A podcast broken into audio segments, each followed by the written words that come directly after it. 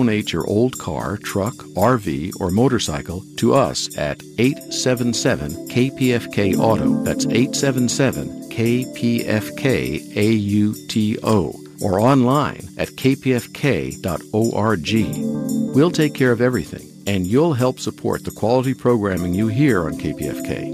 Just call eight seven seven K P F K auto. That's eight seven seven K P F K auto. Or donate online at K P F K dot org. You're listening to K P F K ninety point seven F M, Los Angeles. The time now is six p.m.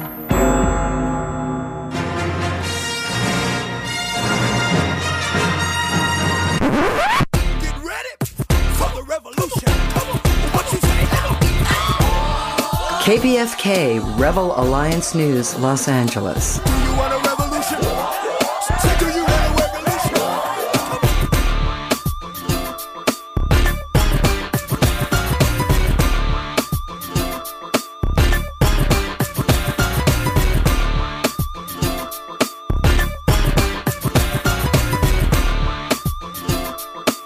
A woman who was punched by a sheriff's deputy while holding her baby last year has filed a federal lawsuit against Los Angeles County and the deputies involved in the violent encounter.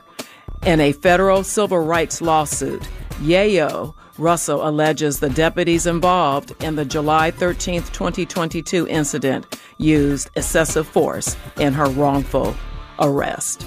This is K P F K Rebel Alliance News. Good evening. I'm Angela Birdsong. Here are today's headlines.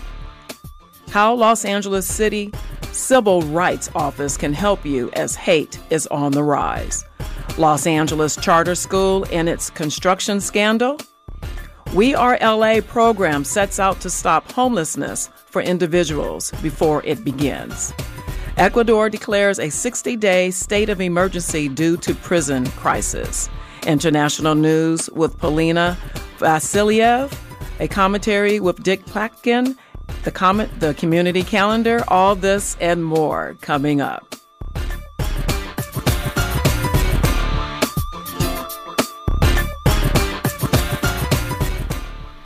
The Mayor's Fund for Los Angeles, the nonprofit closely associated with City Hall, gets a new mission, helping Mayor Karen Bass fight homelessness by launching a program called We Are L A.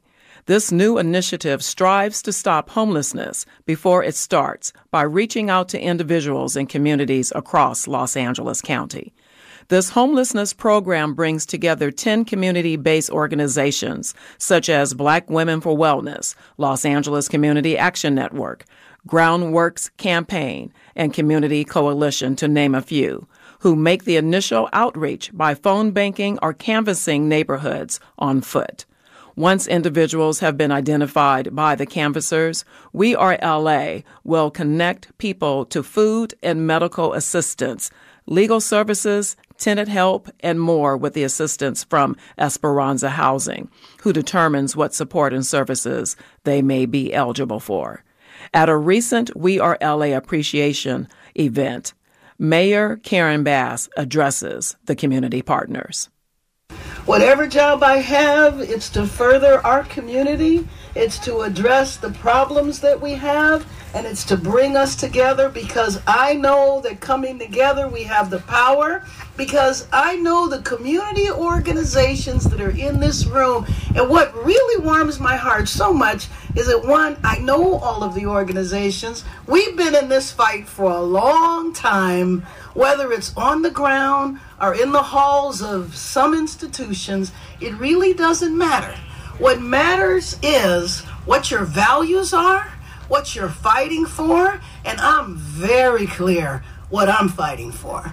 And that's for social and economic justice, and the manifestation of that struggle right now are the people that are on the street, something that a few decades ago I would have never imagined happening. And it has happened in a way that we have a generation that has grown up that thinks this is normal. But those of us that have been around for a while Remember when this was not the case. And if it wasn't the case decades ago, there is no reason that our people have to be on the streets living outside. With only six weeks of canvassing, the initiative reports that thirty-four thousand individuals have been contacted, and one out of three indicated they are in need of support services. Conway Collis, C E O of the Mayor's Fund, who was at the Appreciation Affair, states, quote, "There are twenty-seven thousand evictions in Los Angeles last year, and there will be thousands more this year. So the legal services providing lawyer, lawyers to people is critical," end of quote. To learn about We Are L A and the statewide movement to prevent people from going into homelessness, go to we are california dot org. There is a growing charter school construction scandal in Los Angeles. Charters are getting millions of tax dollars for new charter schools when enrollment is dropping and public schools need to be remodeled. Steve Zeltzer of Workweek and Pacifica talked with Carl Peterson, a parent public school advocate and writer on public education. So, Carl, why don't you talk about some of the things that you've learned as far as the L A U S D and what they're doing as far as money, pumping money into construction of charter schools in Los Angeles? Sure. I, I think the, the first thing to note is, you know, you talk about the expansion of charters in Los Angeles, but actually charter enrollment is down along with, you know, everybody's seeing declining enrollment because of change in demographics. And the charter school industry kind of likes to portray the districts lowering of enrollment as because they can't do the good job, but actually there's less kids available. There's there's families are moving away from expensive cities like Los Angeles and birth rates are down. So that's caused enrollment to decline across the board. And we have statistics showing that that includes charters.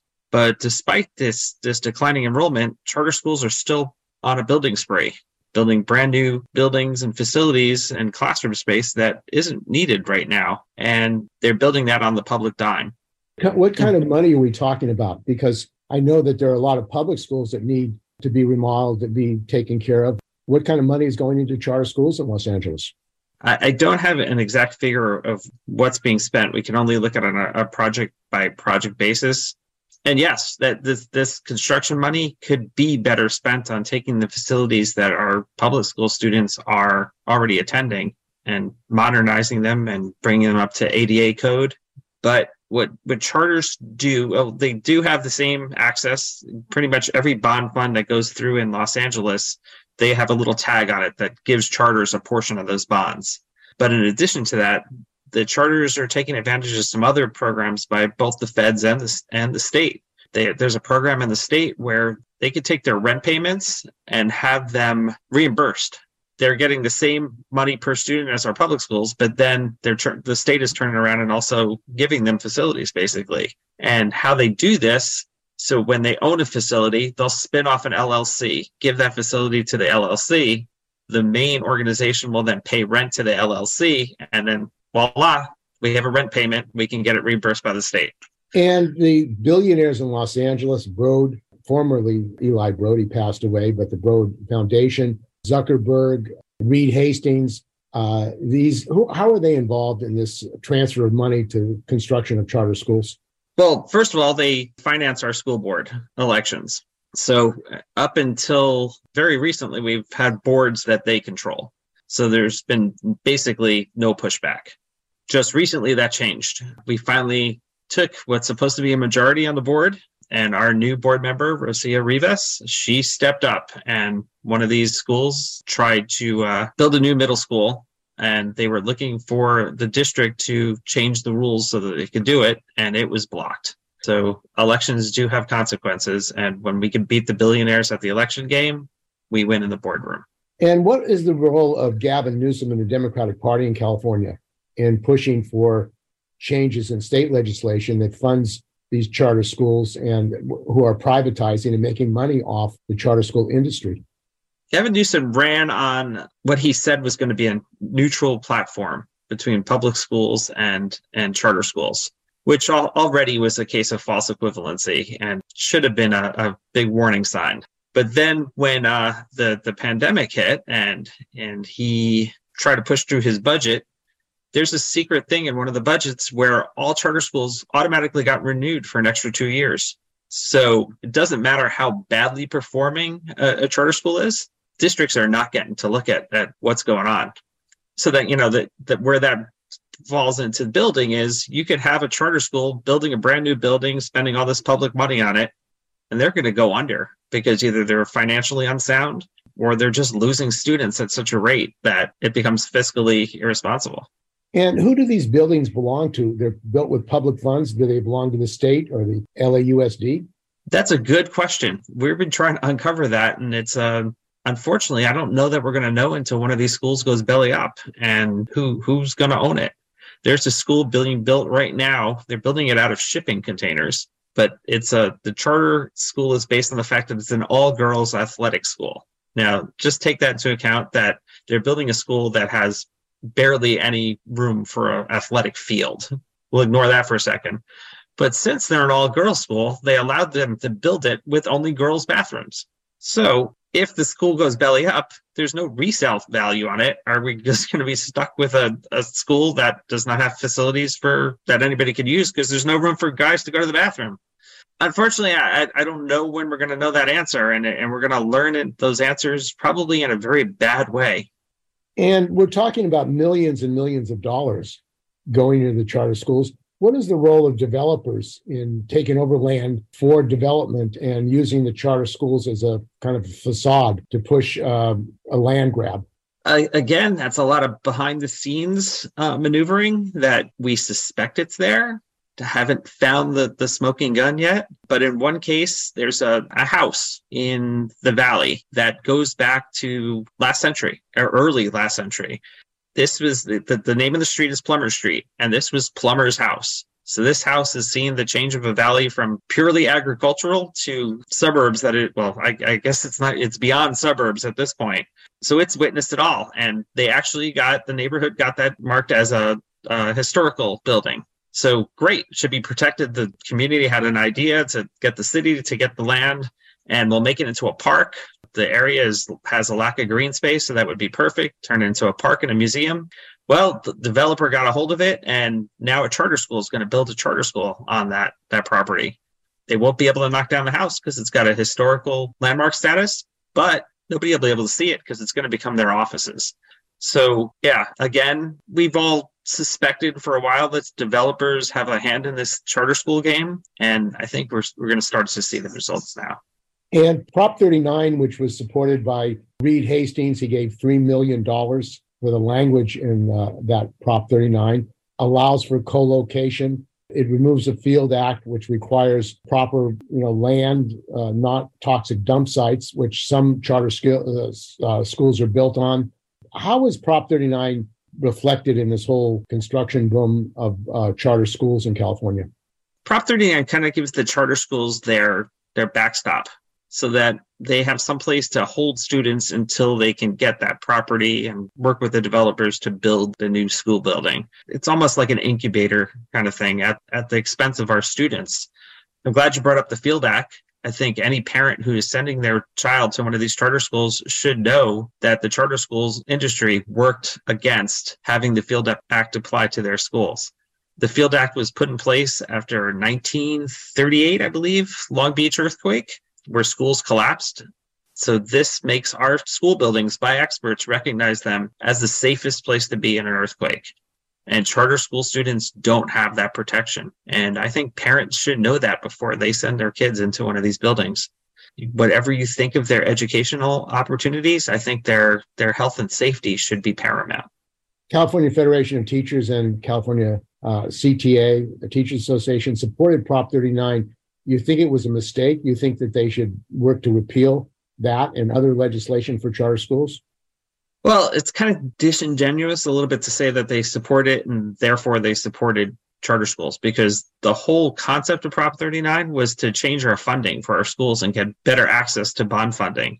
The portion that harms everybody, that was kind of snuck in there. I would I would venture a guess that most people who voted for that prop had no idea that that was in there. It's a it's a little line.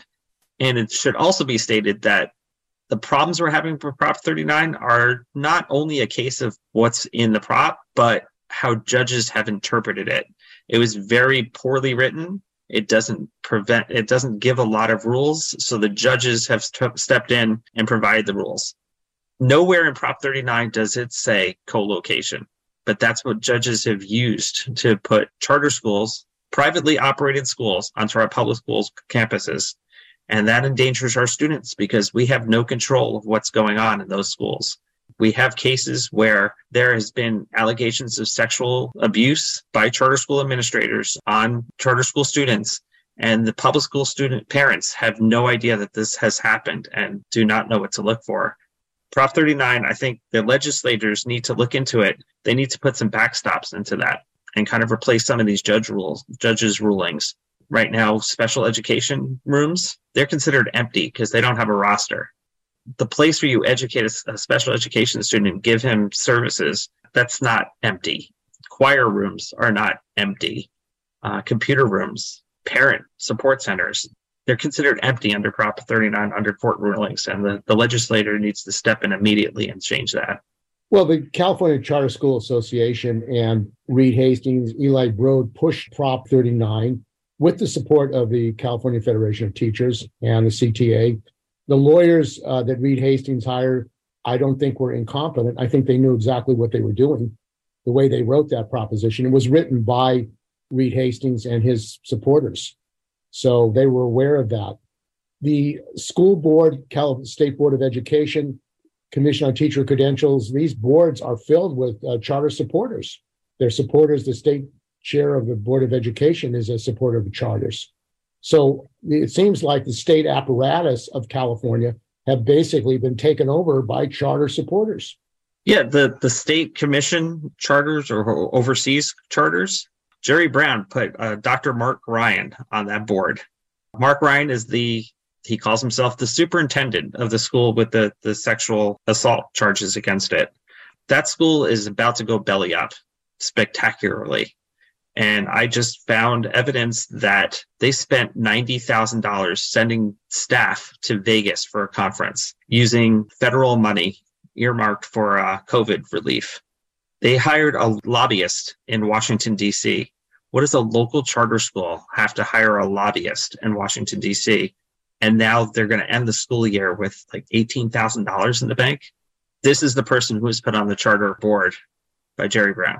Well, why hasn't the California Federation of Teachers, C T A, made an issue of the corruption, rampant corruption, and basically looting of public education by these developers, by these uh, crooked operators of charters who are basically misusing funds which should be going to the students of California? The charter school industry is good at one thing, marketing. And so they've put the, the teachers' unions into a, a corner, where basically they've created this dialogue where if the unions go after charters, they're against giving choices to poor parents. We need to fight back, and that the, the unions have to be more, um, what's the word I'm looking for? They they need to learn how to fight. Pro- proactive? Yes, proactive. And, and I guess I come from New York, so I, I look at fighting battles as a little different. You know, you, you don't hold back when the other the other side isn't holding back. How can people find out more about your writing? Sure. I'm on uh, Facebook at L A U S D Parent Power, and also um, w w w dot change the L A U S D dot com. Hear more of Steve Zeltzer on Working Voices on K P F K, Fridays at ten a.m. The revolution will not be televised. The revolution will not be televised. Welcome to the revolution. K P F K, Rebel Alliance News, Los Angeles. Remember to donate and renew or become a member or join the Sustainer Circle at k p f k dot org or call eight one eight, nine eight five, five seven three five. As hate is on the rise across the United States, do you know how to fight against it? Are you aware of the Los Angeles Civil Rights Department? David Price, Director of Racial Equity for the Civil Plus Human Rights and Equity Department, where their mission is to maintain and strengthen the city's diversity, equity, and accountability. They are focused on reducing bias and injustices while leveling the playing field through community engagement, equity initiatives, and upward mobility programming. Um, I served in our former mayor's administration, Mayor Eric Garcetti, and it was his vision to create uh, the Civil, Human Rights, and Equity Department. It started off actually as a commission back in two thousand eighteen, and then once he hired our executive director and general manager, uh, Capri Maddox, who currently oversees the department, she had a vision to carry the commission into a, a full-blown department uh, for the city. And we focus on three primary pillars within our department. The first is civil rights enforcement, where Angelenos can bring uh, cases against private companies um, in commerce, education, employment, and housing if they believe that they face some sort of Uh, civil rights or human rights discrimination. And we have uh, eight investigators who are at the ready to hear their story um, and to respond. And if we can bring a case, we have the authority to levy, uh, levy fines of up to two hundred fifty thousand dollars. And we try to settle, you know, cases outside of court, but sometimes there is that need to go to court. And so that's the primary role for our department. But I oversee the part of the department that focuses on equity, uh, specifically racial equity, gender equity. We work with our city council partners to create policies within the city of Los Angeles that's, you know, equitable, that really brings at the center of the conversation communities that have been historically marginalized. Uh, we have programs that address the historically marginalized communities as well. My unit overseas, which includes participatory budgeting, as well as peace and healing centers. Um, this was also a vision from Mayor Eric Garcetti uh, back in two thousand twenty, following the uprisings after the George Floyd uh, murder. The city decided to really hone in and focus on these equity efforts.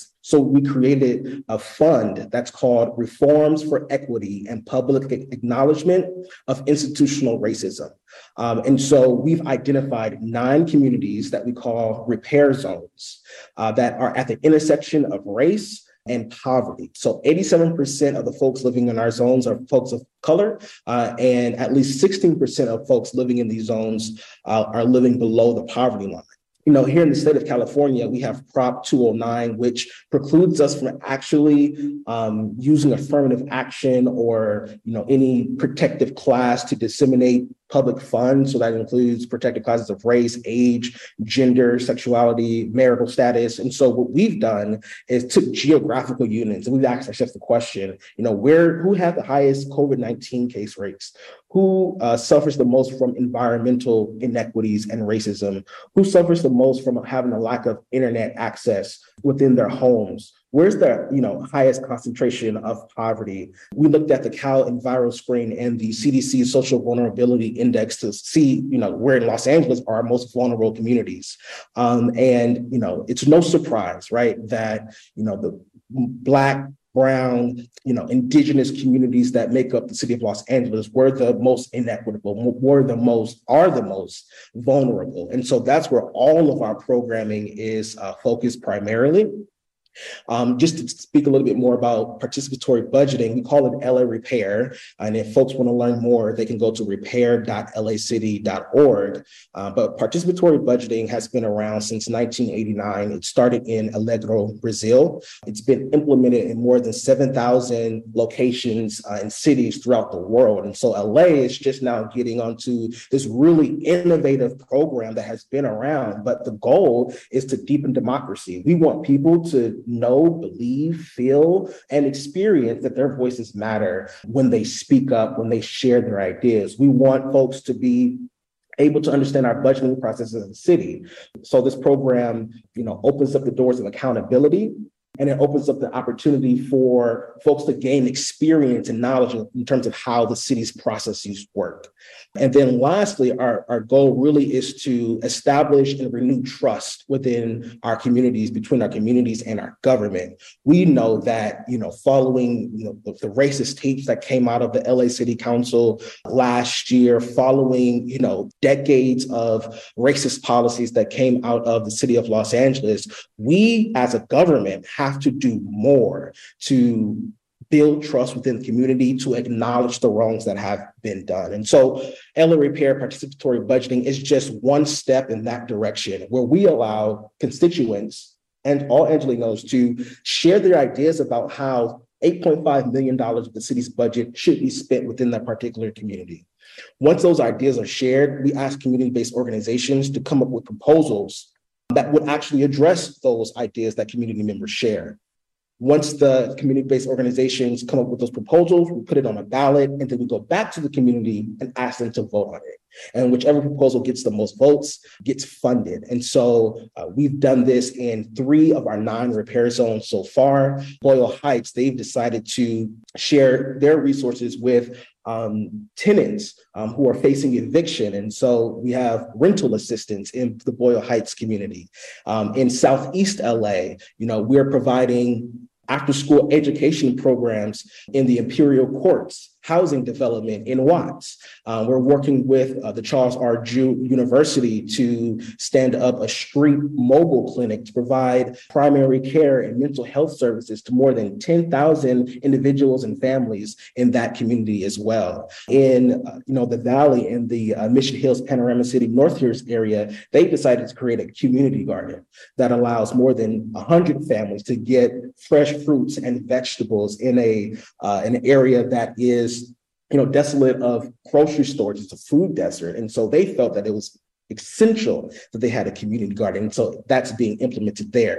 We're really excited because that was just the first three zones. The next six zones are beginning their idea collection moment um, in August of this year. And so again, I really want to encourage folks to stay on the lookout for that, particularly if you live in the West Adams, Baldwin Village, Leimert Park area, the South Los Angeles area, the Wilmington Harbor Gateway, Westlake, Skid Row, um, as well as Arleta Coquima in the Valley. And so we're really excited because it's a new and innovative program, and we want to demonstrate that this works in Los Angeles. And we are using community-based organizations who are trusted partners to implement these programs.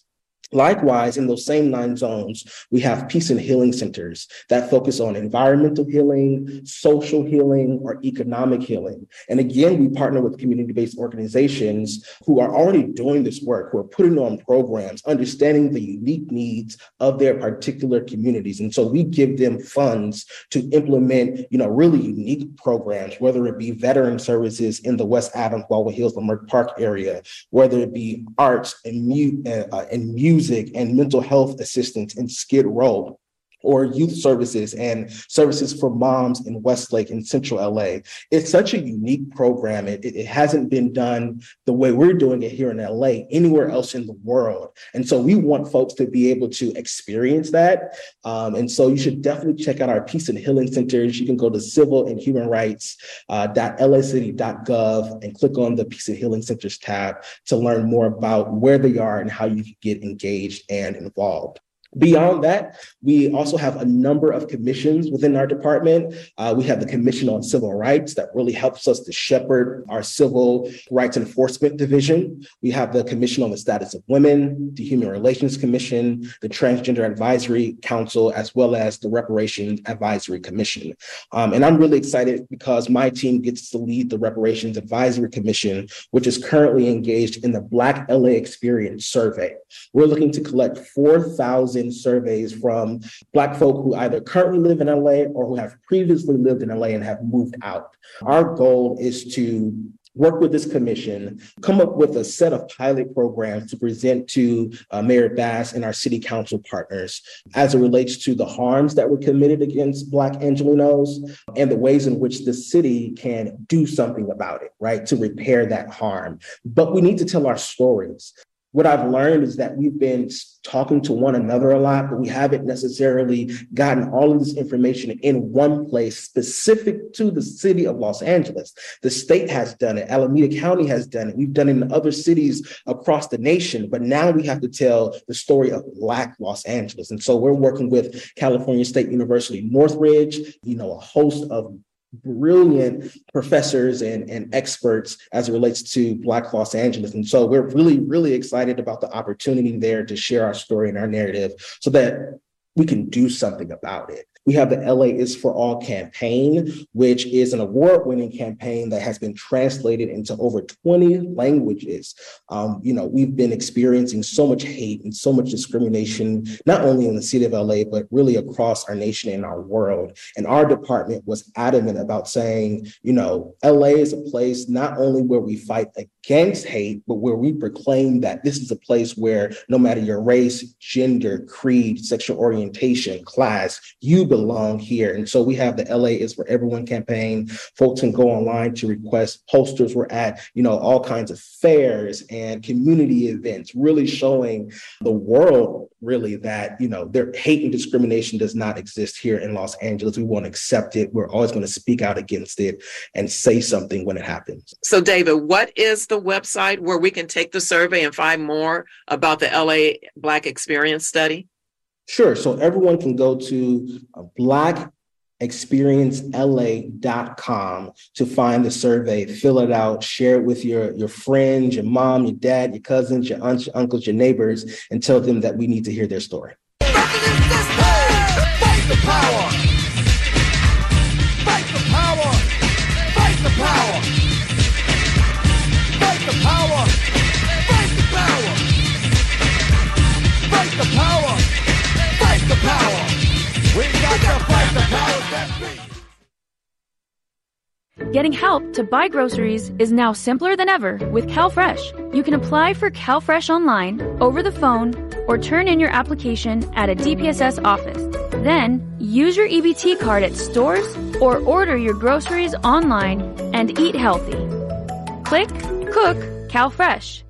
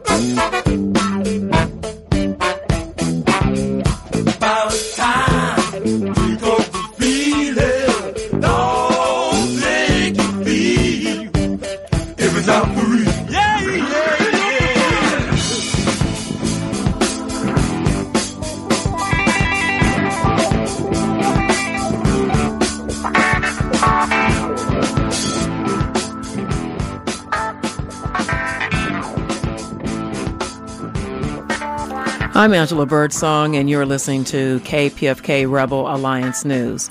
The song playing is Fence Walk by Mandrill on their Composite Truth album, released in nineteen seventy-three.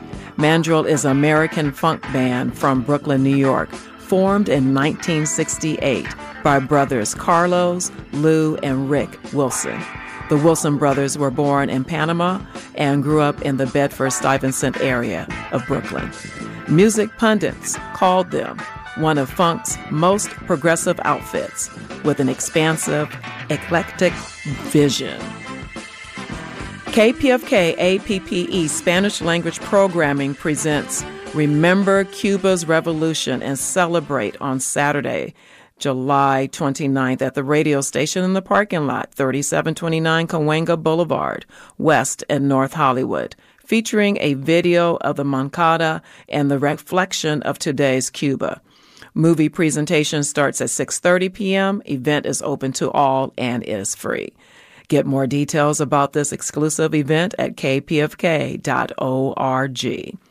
Summer weather is here at K P F K ninety point seven F M. Full sunshine at the mid nineties for Saturday and Sunday. The Apple Weather Weekend forecast for our sister stations in Southern California, low eighties in San Diego, low nineties in Santa Barbara, with one hundred eight degrees Saturday and one hundred seven degrees on Sunday in Ridgecrest, China Lake. Please help keep independent journalism alive and K P F K Radio strong. Become a Sustainers Circle member of K P F K by pledging at any level. ten dollars, twenty dollars, one hundred dollars per month, whatever suits you. This is Verdine White of Earth, Wind and Fire, encouraging you to make your tax-deductible donation today at eight one eight, nine eight five, five seven three five or k p f k dot org. Become a sustainer at k p f k dot org. Here is today's international news from sources outside of the NATO-controlled media sphere with Polina Vasiliev. For K P F K's Rebel Alliance News, here are your international highlights from sources outside of the NATO-controlled media sphere. We start in Latin America. The government of Ecuador has declared a state of emergency due to the serious internal turmoil in all prisons in the country. Telesur's Gladys Quesada reports on the latest crisis in the coastal prison. Ecuador, the death toll resulting from prison riots in the littoral penitentiary, the country's largest prison, rose to thirty-one, while the authorities seek to regain control of the center. The government concluded the intervention of the public forces in pavilions eight and nine of the penitentiary, although the work continues in other sectors of the facility. During the operation, officers found high-caliber weapons, grenades and homemade bombs. Meanwhile, in the province of Esmeraldas, at least five vehicles burnt in different areas. Threats of explosive in the gas stations, as well as installations of the public prosecutor's office and the National Electricity Corporation, attacked with Molotov cocktails. President Guillermo Lasso announced a state of emergency in all prisons in the national territory for sixty days to facilitate the intervention of police and the military inside these prisons. And in Argentina, communities from the northern province of Jujuy are heading to the country's capital, Buenos Aires, to demand the repeal of the reform to the provincial constitution that endorses the looting of their ancestral territories and criminalizes protest. More details with Telesur. Community members from Quebrada and Puna gathered on Tuesday in Pumamarca to demand that the Supreme Court of Justice pronounce on the reform of the Magna Carta and the sanction of the law on community property.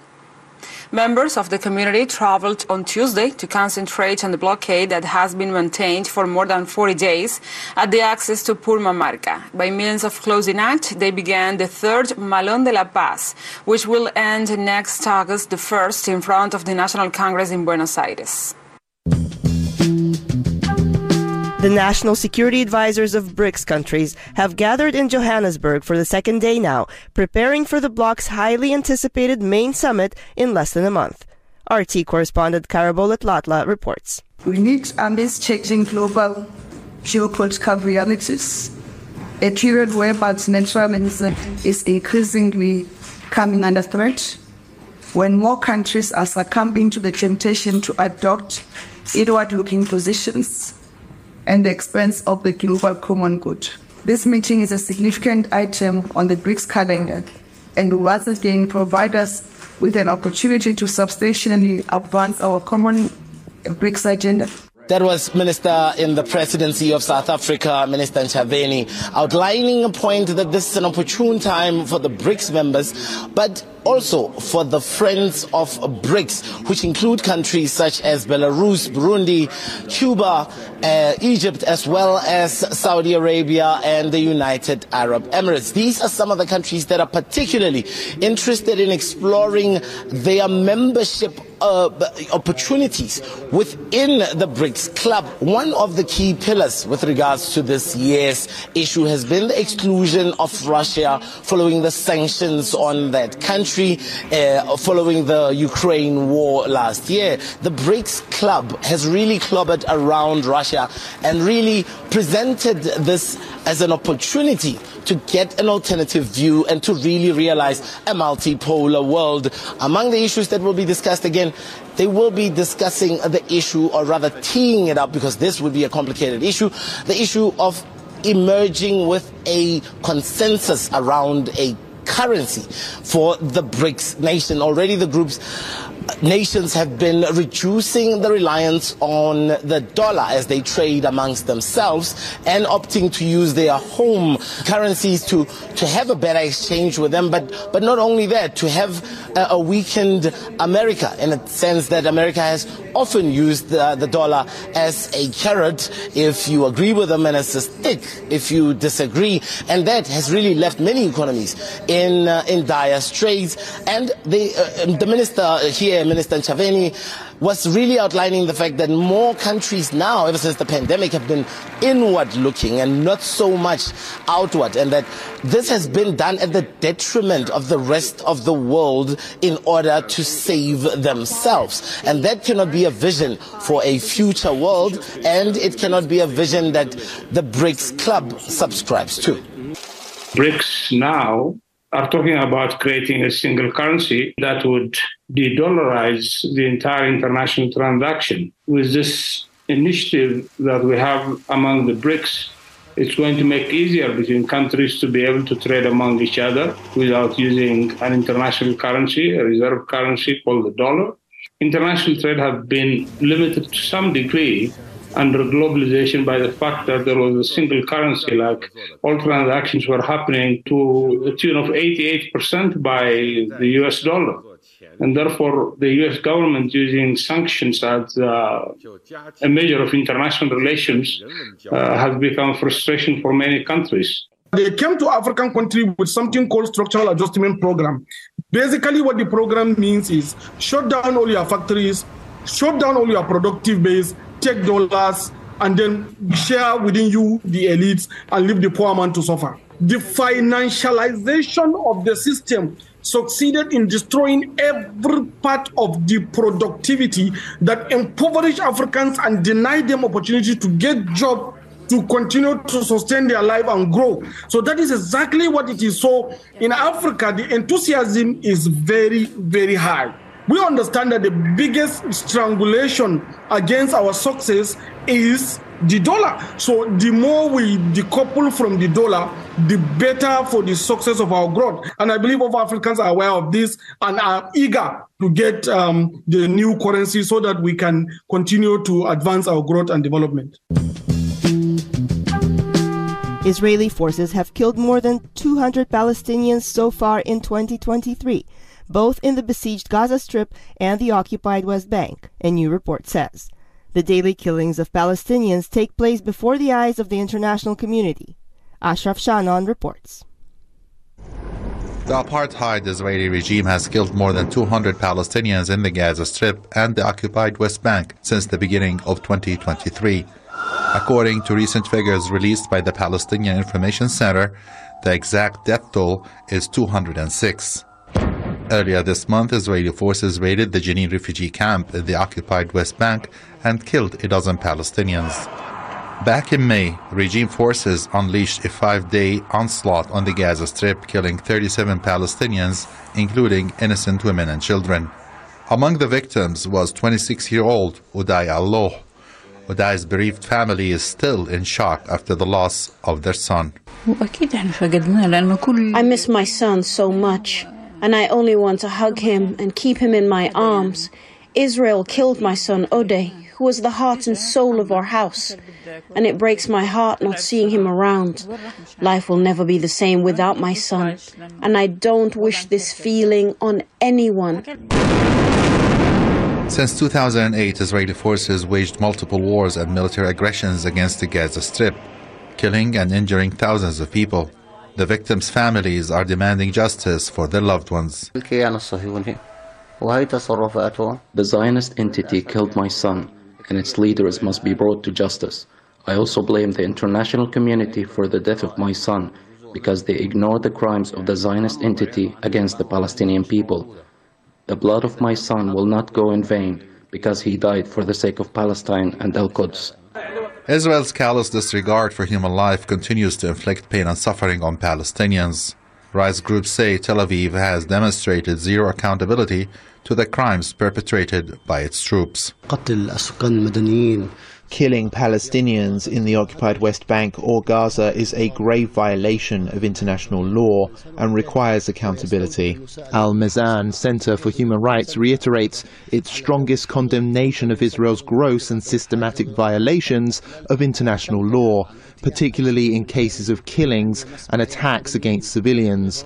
Such violations amount to war crimes and crimes against humanity. And that's all in today's international highlights from non-NATO media. For K P F K, I'm Polina Vasiliev. K P F K, Rebel Alliance News, Los Angeles.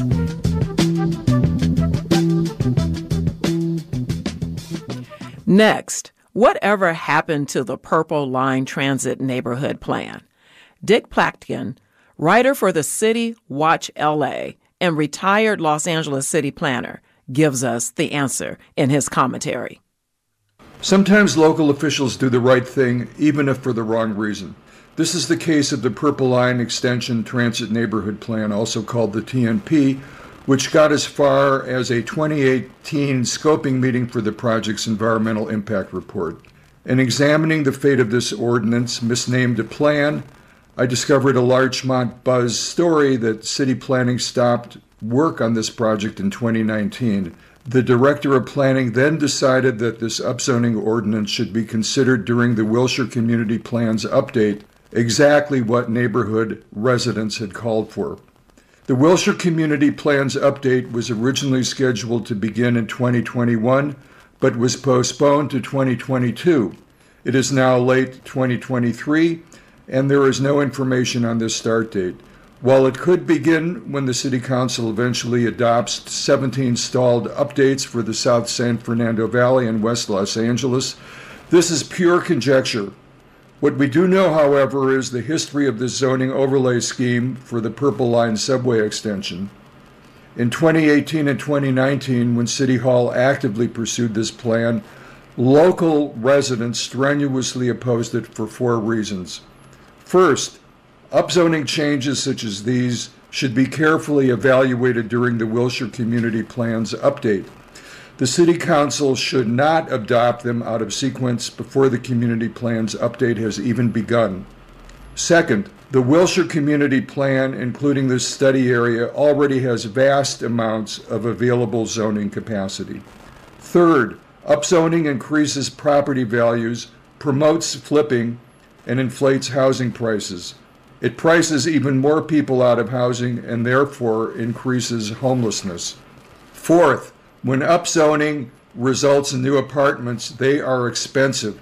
Since these tenants own and drive cars, it also leads to traffic congestion and reduces transit ridership. Upzoning also increases the use of water, electricity, and internet capacity. These and related demands on infrastructure and public services must be carefully assessed up front and then regularly monitored, not swept under the carpet.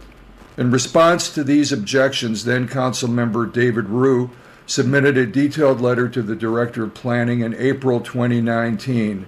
He eloquently questioned the proposed Purple Line's purposes for the Transit Neighborhood Plan.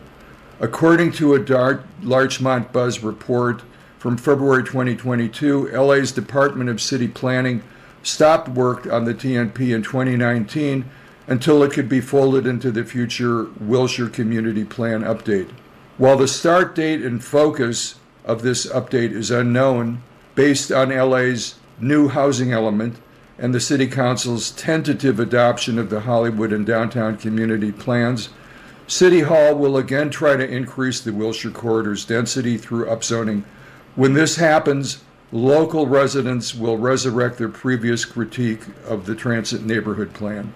First, the imp- implementation of the subway's first last mile plan remains unfunded. If Metro manages to open this section of the Purple Line's subway extension in twenty twenty-four, only one year behind schedule, there won't be such essential passenger amenities as parking lots, drop-off areas, streetscape, kiosks, bathrooms, and wayfaring signs. Second, the Wilshire plan already has enough unused zoning capacity to accommodate every population growth scenario. In twenty twenty, L A City Planning reported the Wilshire Community Plan's population was two hundred eighty thousand people. This is twelve thousand people fewer than lived in the plan area in two thousand when the Wilshire Community Plan was last updated. Nevertheless, the plan's existing zoning allows for three hundred seventy-three thousand people. When accessory dwelling units and potential density bonuses are factored in, the plan area's theoretical population rises to seven hundred seventy thousand people.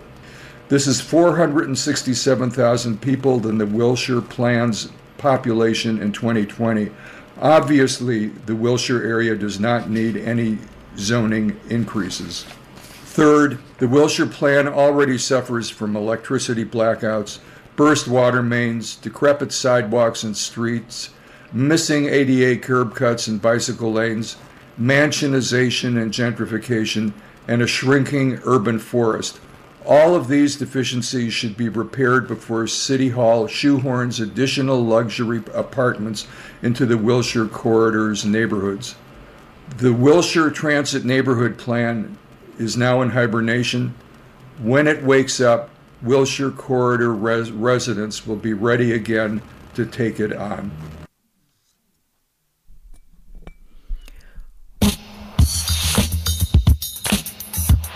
What it is, K P F K, I'm Angela Birdsong, and here is your Rebel Alliance News Community Calendar.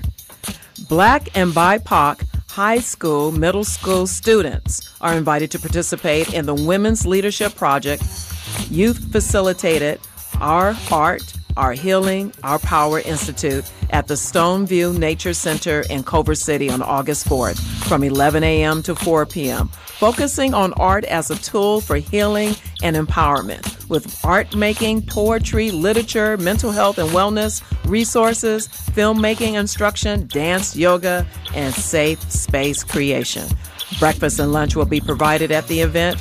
Get more info at women's leadership l a dot org. Summertime Music Series is back at the Skira Ball. Get together on Thursdays with friends and family to sing and dance to an eclectic lineup of musicians featuring artists from Jewish, African, and Cuban diasporas. Next concert is August third. Go to skira ball dot org for details. Black Women for Wellness events for this week include Sisters in Motion, Self-Love Happy Hour, for a community meetup for those who want to explore their self-love journey. Thursday, July twenty-seventh at Post and Beam, thirty-seven sixty-seven Santa Rosalia Drive in Los Angeles. Also join B W W for the launch of their book club called The Vanguard of Knowledge, a racial justice book club on Monday, July thirty-first, six p.m. at the Los Angeles Central Library in Meeting Room B, six thirty West fifth Street in downtown Los Angeles. For information about Black Women for Wellness and these events, check out b w w l a dot org. African American Male Wellness Agency presents Real Men, Real Talk, focusing on Black men's mental ill- wellness. Thursday, August third, six to eight p.m. at Loyola Marymount University in the Saint Rob's Auditorium. This event is free for men only. This is a, a men-only event. Find details on Eventbrite and search for the African American Male Wellness Agency. Through the Glass Productions announces its short film, A Year to Life, at the twenty-seventh Annual Los Angeles Shorts International Film Festival, Friday, July twenty-eighth, five thirty p.m. at the Rigo Cinemas at L A Live, one thousand West Olympic Boulevard in downtown Los Angeles.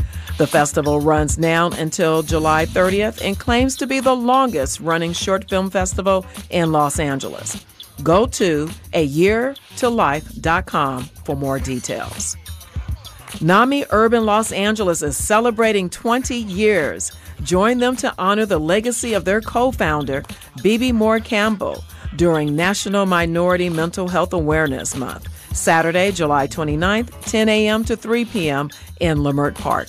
This free community event is designed to highlight the work of NULA's founders and to uplift the voices of advocates, peers, and organizations that are allies for ending mental health stigmas in B I P O C communities, featuring panel discussions, giveaways, resources, performances, food, and more.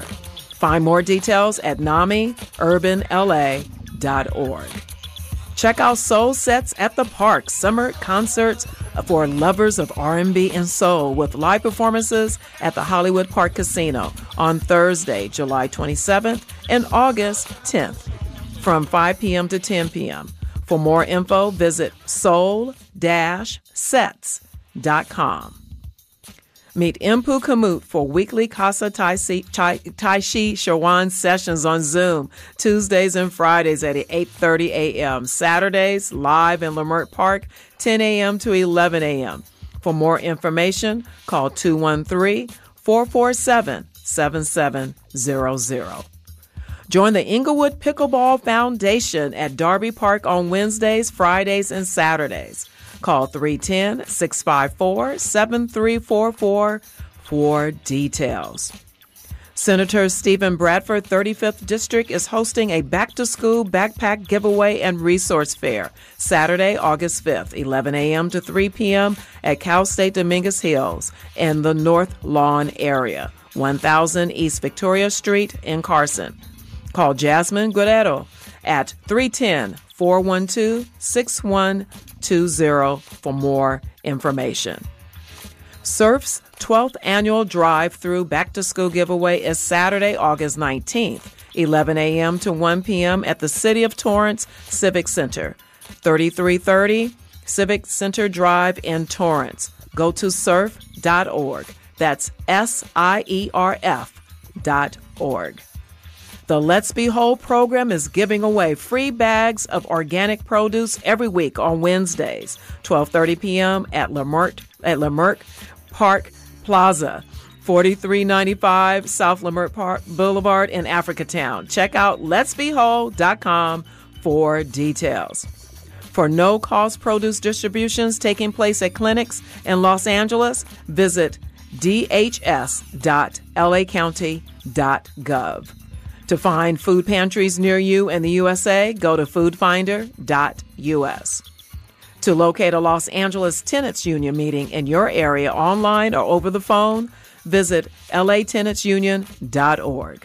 For mental health resources, crisis support, helplines, and warm lines, go to nami urban l a dot org under resources.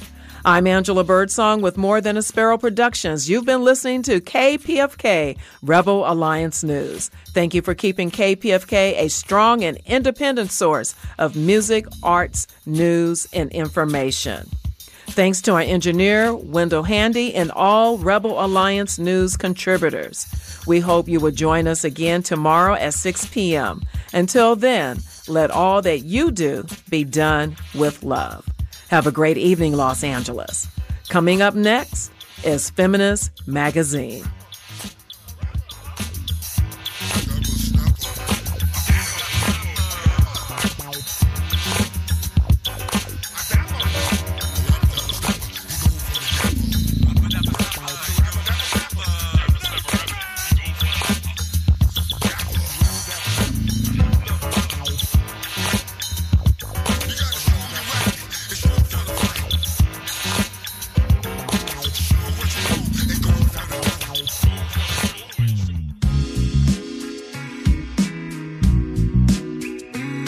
Greetings. K P F K is holding an election to seat listener members like yourself on the local station board.